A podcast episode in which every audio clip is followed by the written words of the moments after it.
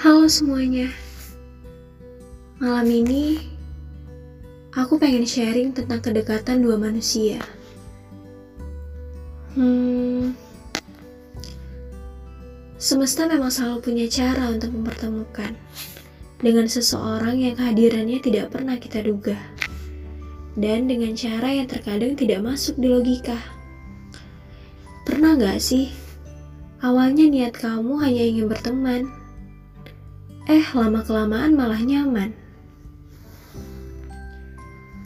Gak masalah sih kalau cuma nyaman, tapi salahnya dari nyaman itu mulai muncul rasa kepemilikan. Pengen dia selalu ada di dekat kamu, punya waktu buat kamu, dengerin tiap detail cerita kamu nemenin semua kegiatan bareng kamu. Terus, udah banyak yang kamu lakuin sama-sama. Eh, ternyata ada hal yang menuntut kamu harus beranjak dari zona nyaman itu. Sebenarnya, dari awal kamu udah dikasih peringatan. Dari awal kamu udah tahu kalau nyamanmu akan berujung kehilangan. Tapi tetap saja kamu bertahan.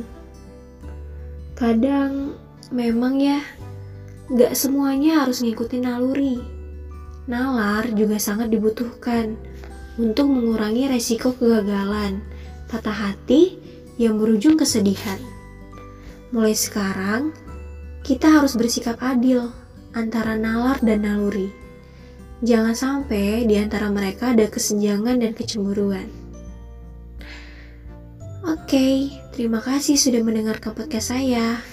Selamat malam.